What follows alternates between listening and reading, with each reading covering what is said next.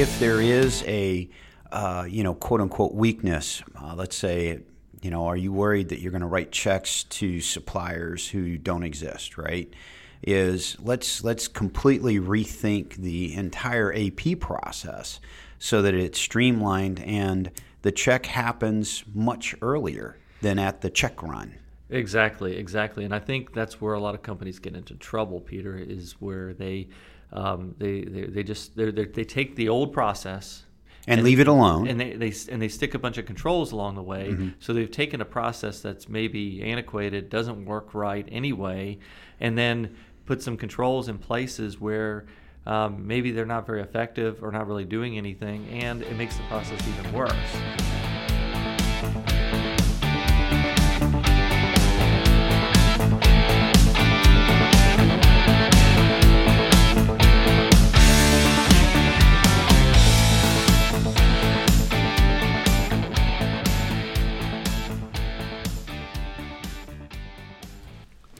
Well, good morning. Uh, this is Peter Purcell. And Bill Aimone here.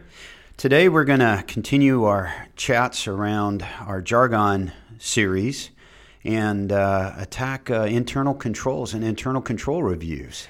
Yeah, this is always a fun subject. When people hear the word controls, they're probably now stopping the podcast and deciding to move on to the next one, right? Absolutely. Uh, and the philosophy for, for us, I think, is, and, and the philosophy that I've been talking to a number of folks about is, you know, control shouldn't be considered business prevention. Well, and that's probably where you're about to stop the podcast. Don't stop it yet. We're going to talk about how to make controls fun. Well, maybe not exactly fun, but a little more interesting than just business prevention that people perceive it to be, right? Right, right. Uh, the other day I was talking to a client, Bill, and the thing that we went through was, you know, if you do processes right, if you go and take a look at a process and you you you have it streamlined and it's correct and people are following the rules, you know, policies and procedures and doing the process right, that's how controls should be implemented. Right, right. But if we, you know, and if we step back and look where this all started, right? Think about when it, when Sarbanes-Oxley first came out. Oh, Sox, and, the dirty word. And it redefined the word controls, right? Mm-hmm. Companies had controls in place, just simple controls, but Sarbanes-Oxley put kind of the letter of the law behind it, right?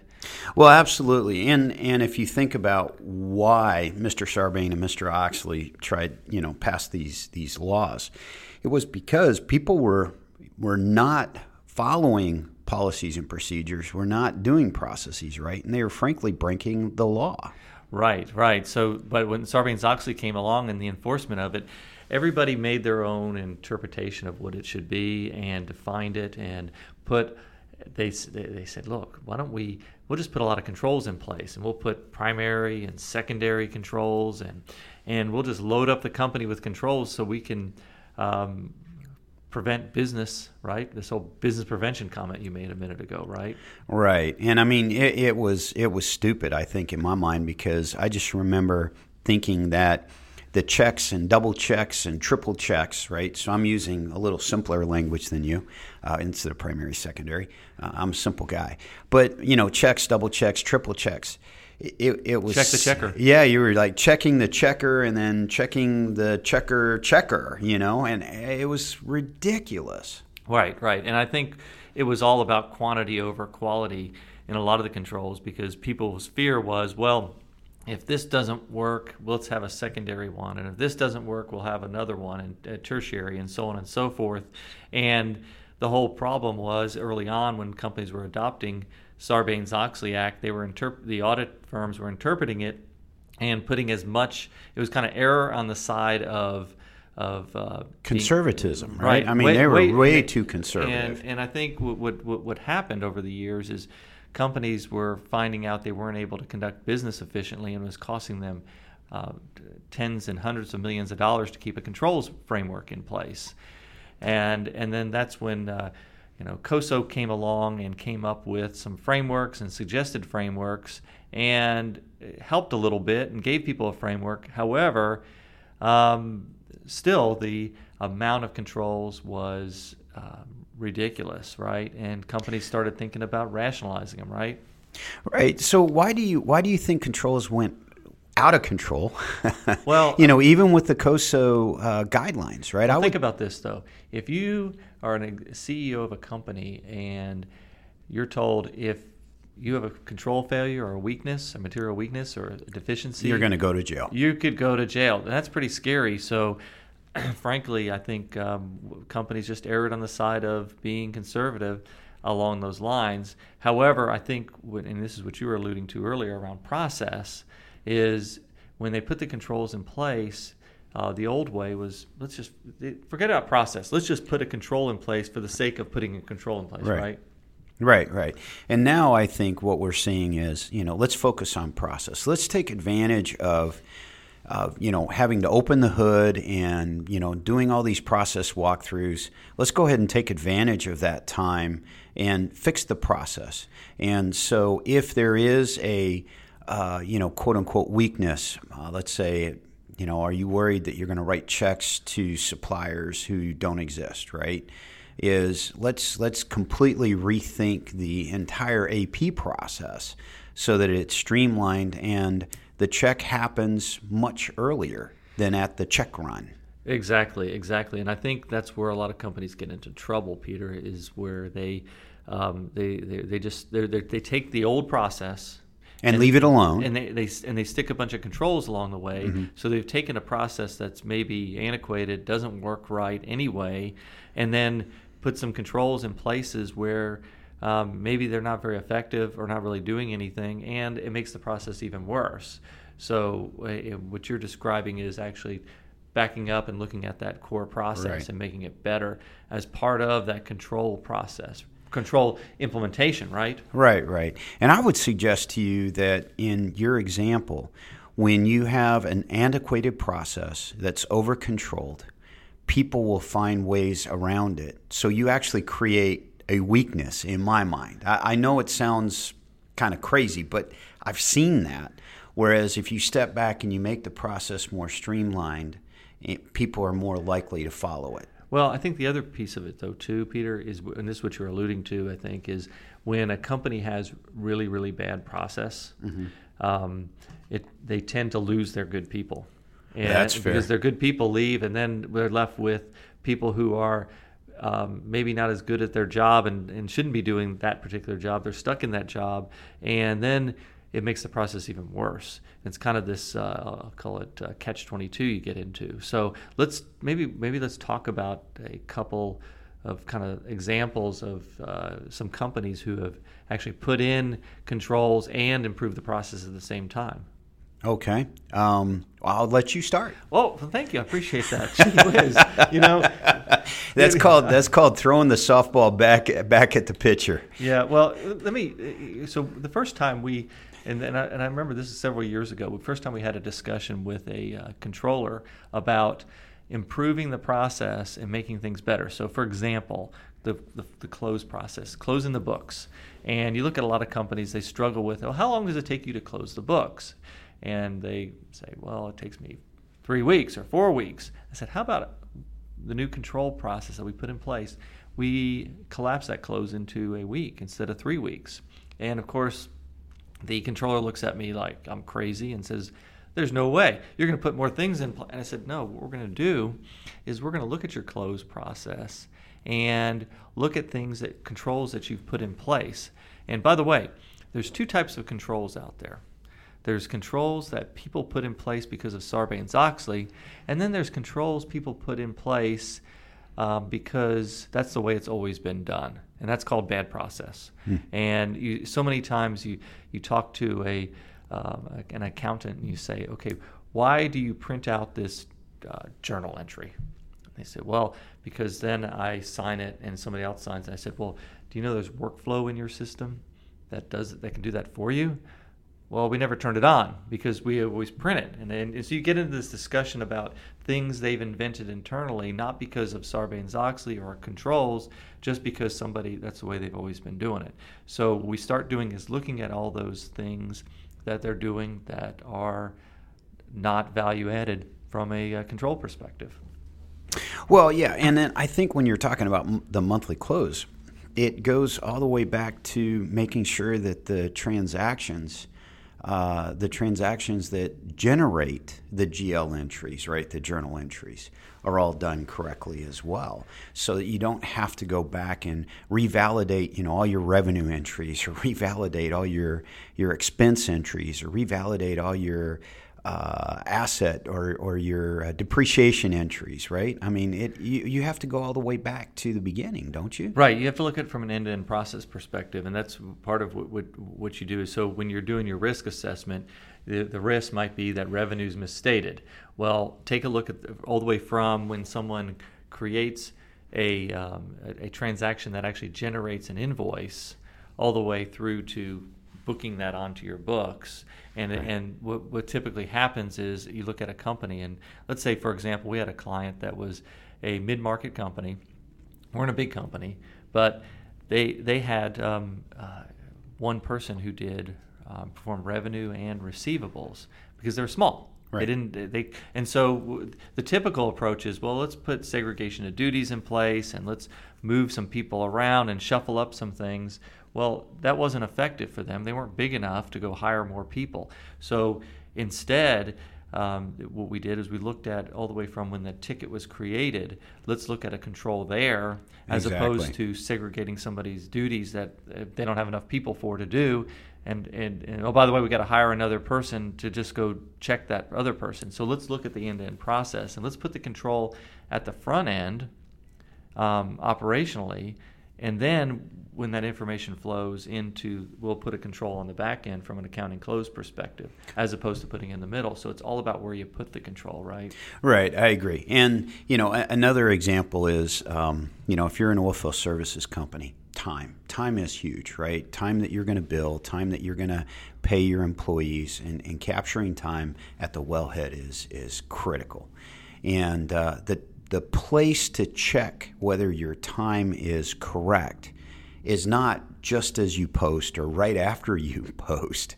It is at the front end, where you have either your your pusher or your manager or, you know, somebody like that. They're checking their crew's time, and if they sign off, you know, at the front end, then it's good and it's done. Right, right, and then you have an automatic control on the back end of the customer, because the customer is paying for that time. Exactly, and they're not going to pay for time they didn't book, right? Right, exactly. So, you know, at the time that you invoice, right, your your A R invoice, right, uh, and you send that out.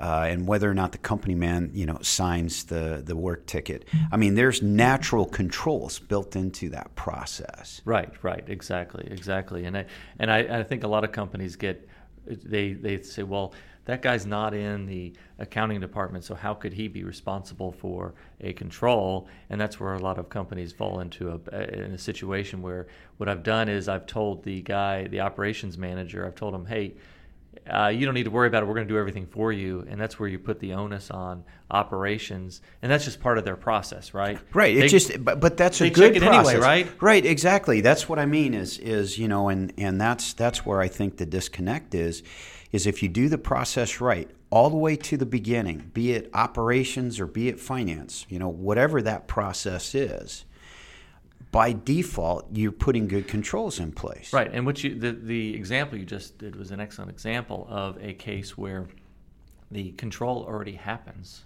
Right. Because they already do it. But let's let's go ahead and make that part of our formal control framework. Exactly. As opposed to adding another one on the back end. The one I the one I was given was the opposite of, I've got a control in place that just doesn't make sense.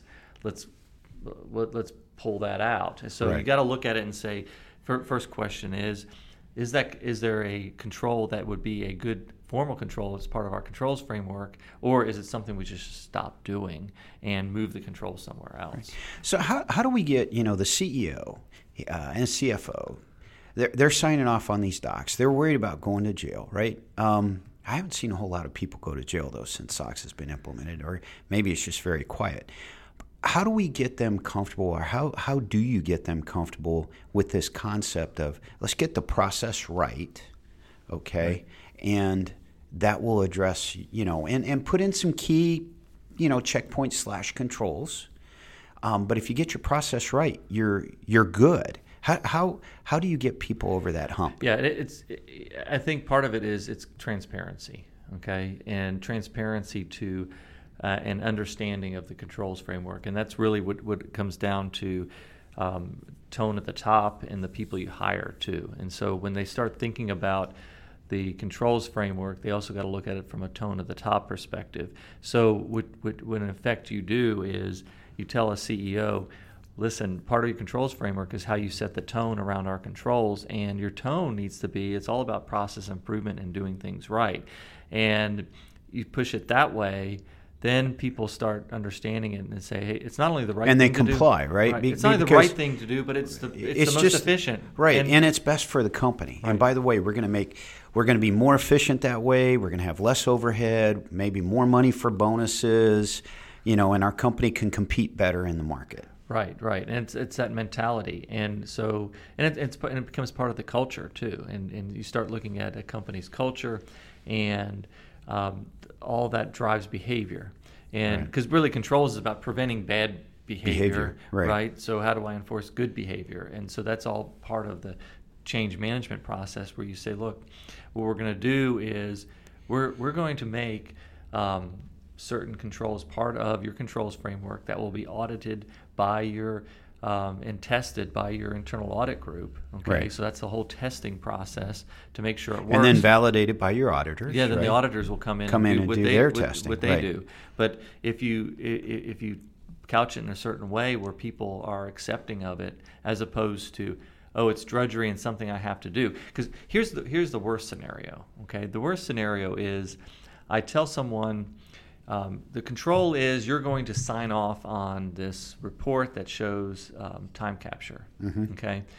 And and by the way, it's drudgery. It's not part of your job. It's just something you need to do. And, and I've seen this before where they actually had uh, this company hired someone who was, who was just checking, double-checking the payroll runs, okay? Right. Well, you know, I could have stuck an Easter egg in the middle of it.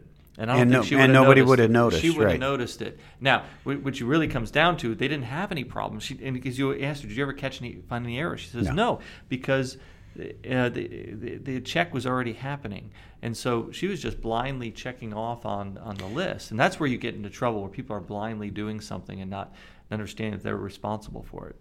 Yeah, fair enough. And I, and I think, if I remember correctly, in that case, what happened was is that the managers were already signing off on the time as it, as they were being captured exactly. in you know in the ticket, and the managers were, were had P and L responsibility, so they were highly motivated to make sure that all that stuff was accurate. If you don't capture the right amount of time, you're not billing correctly, and you're not going to make your your revenue right. Right, and what you're hitting on right there is you you've got to you got to think about the other piece of controls too is think about it's the whole why would somebody even attempt to do something wrong, okay? Right. So there's the, the personal benefit of someone saying, well, I'm going to create a fake vendor and spend, um, and spend that money personally. Right, and if you're responsible for P and L, that's going to hurt your bottom line. Well, so yeah. you're not going to get as big a bonus. Well, yeah, that's that's true, but, but it's the whole behavioral piece right. of why right. would somebody do it? Exactly. Now, on the vendor on the vendor piece, is there's very simple controls you put in place around setting up your vendors, right. and then on the back end, disbursements and, and, and a lot of times the I still two people you can't do the same right right but here's the deal on disbursements. You know what, some companies go, well, you know what, we can't let um, we, we've got an A P person, mm-hmm. we can't let them also print checks, mm-hmm. um, and, and so they try to put controls within A P when really w- w- where you put the control is on on the upfront vendor, which is getting the the vendor, the set, vendor up. set up and then getting the invoice approved right. And so, and, and, and by the way, um, within your system, and we'll talk about I T controls in a, in a little bit, but w- within your system, um, uh, if you've got the proper and you test those controls, you can set up where you just run a report, any vendor change, um, the controller reviews that. Or, and, and it's a simple um, weekly review. And then on the disbursement side, it's just a list of here's all the checks that are going out or A C H's. Yeah. that are going out, and the treasurer, treasurer just checks reviews. Out, reviews on them and, right. and does a random test of a few of them.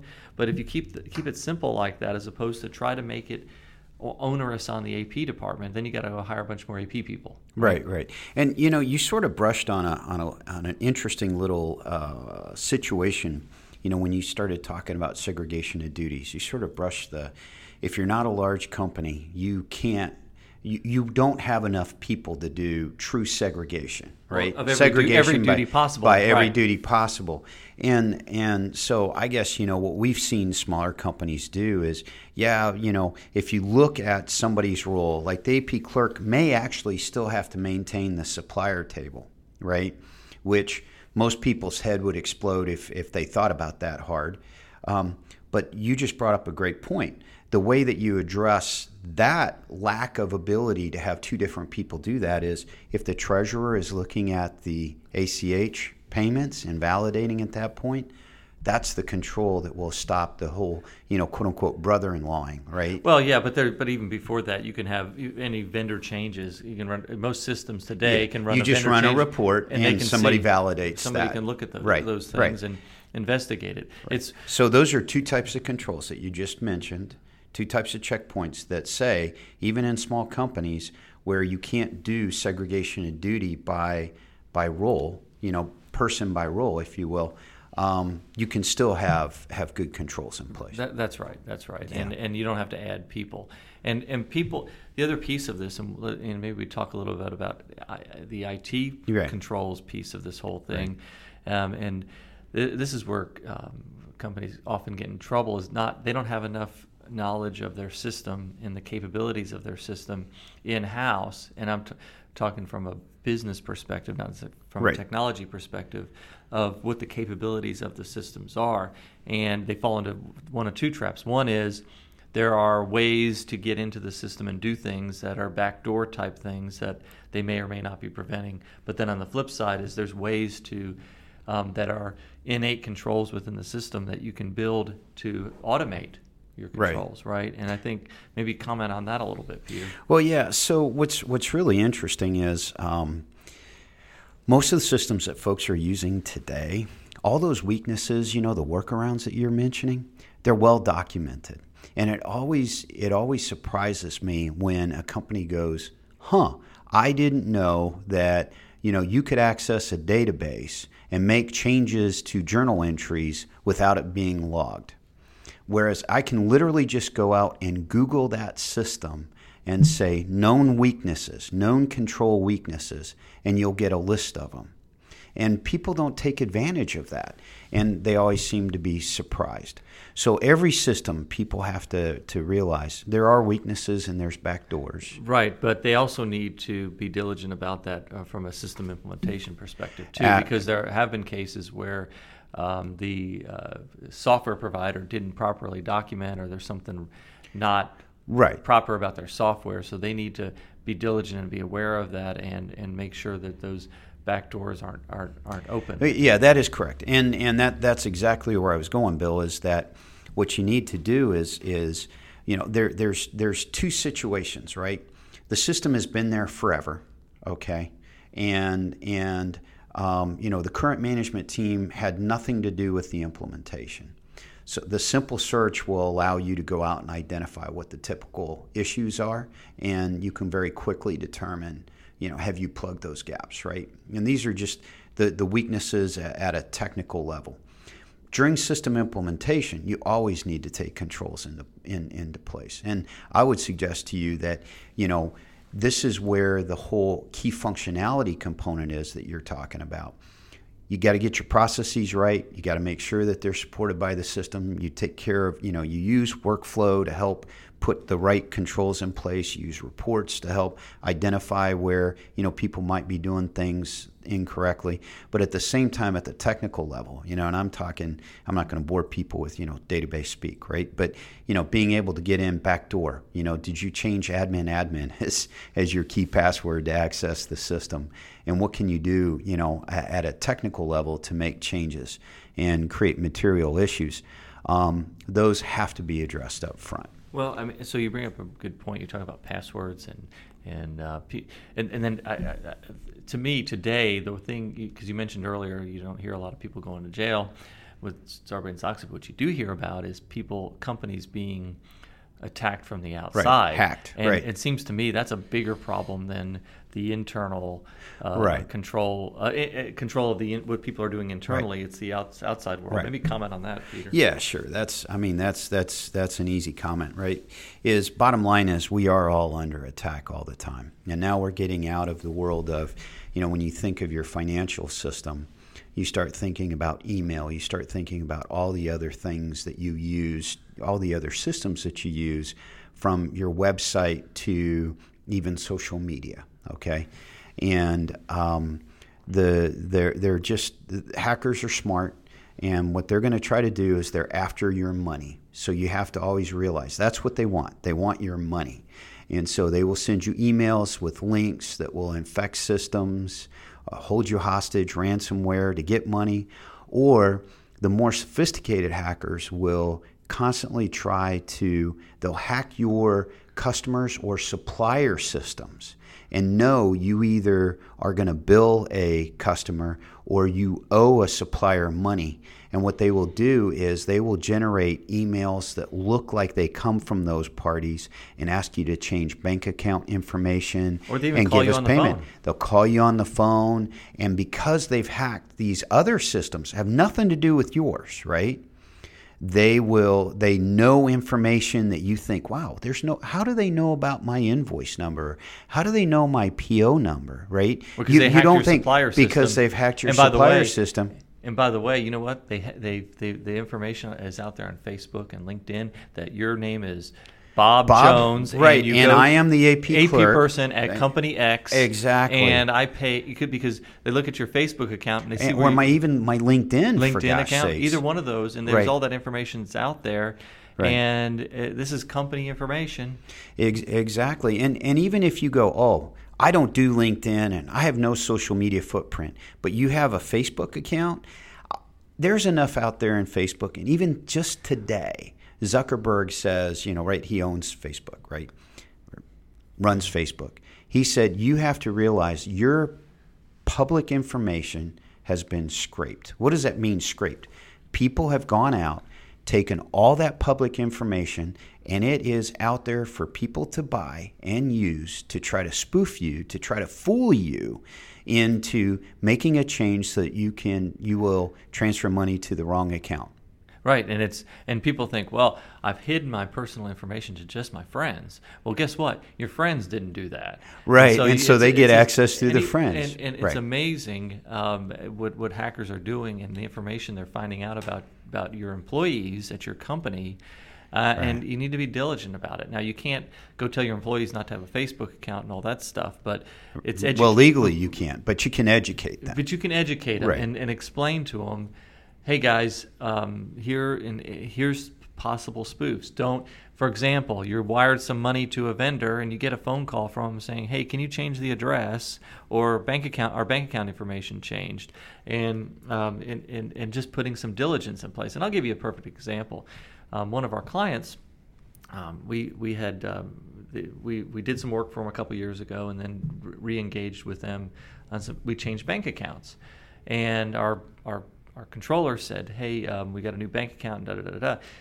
Well, they didn't just take that as no as word. I, actually, one of the people that knew me, per- they searched inside the company. Would you call me personally and confirm that you changed bank accounts? So, I actually had a phone call from someone I knew inside the company, right, verifying that with me to confirm it. And that's always and that's just good business practice on their part. Right, it's a good process, and and it goes back to our very original conversation. Even I T controls is about good processes. It's about yeah, right. Again, right. But educating people and educating to be diligent people about about all the all the things that right. can possibly be spoofed from the outside. And it's it's a good point. Um, you know, I think you know we've talked about kind of on the accounting side, operational mm-hmm. side, and I T side from a controls mm-hmm. perspective, and getting it's all about getting the process right. And and, and it's, doing it's the common, right thing. Yeah, it's common sense. But to people me. overcomplicate it, though, right? It, exactly, exactly. So anyway, well, listen, we want to thank the uh, listeners for uh, sticking with us, uh, going through. If you've gone this far, uh, you're uh, either asleep or, or or we really appreciate your your attention. Uh, so this podcast was sponsored by Evan, your I T guy. It's a uh, our business uses it for I T support. Uh, essentially, if we need someone to help us with any type of I T issue, Um, we have someone standing by ready to help us immediately and solve our problem. And most of our problems are solved within thirty minutes. But Evan, your I T guy, I'd recommend that to any small business out there looking for a company to provide I T support in a cost-effective way.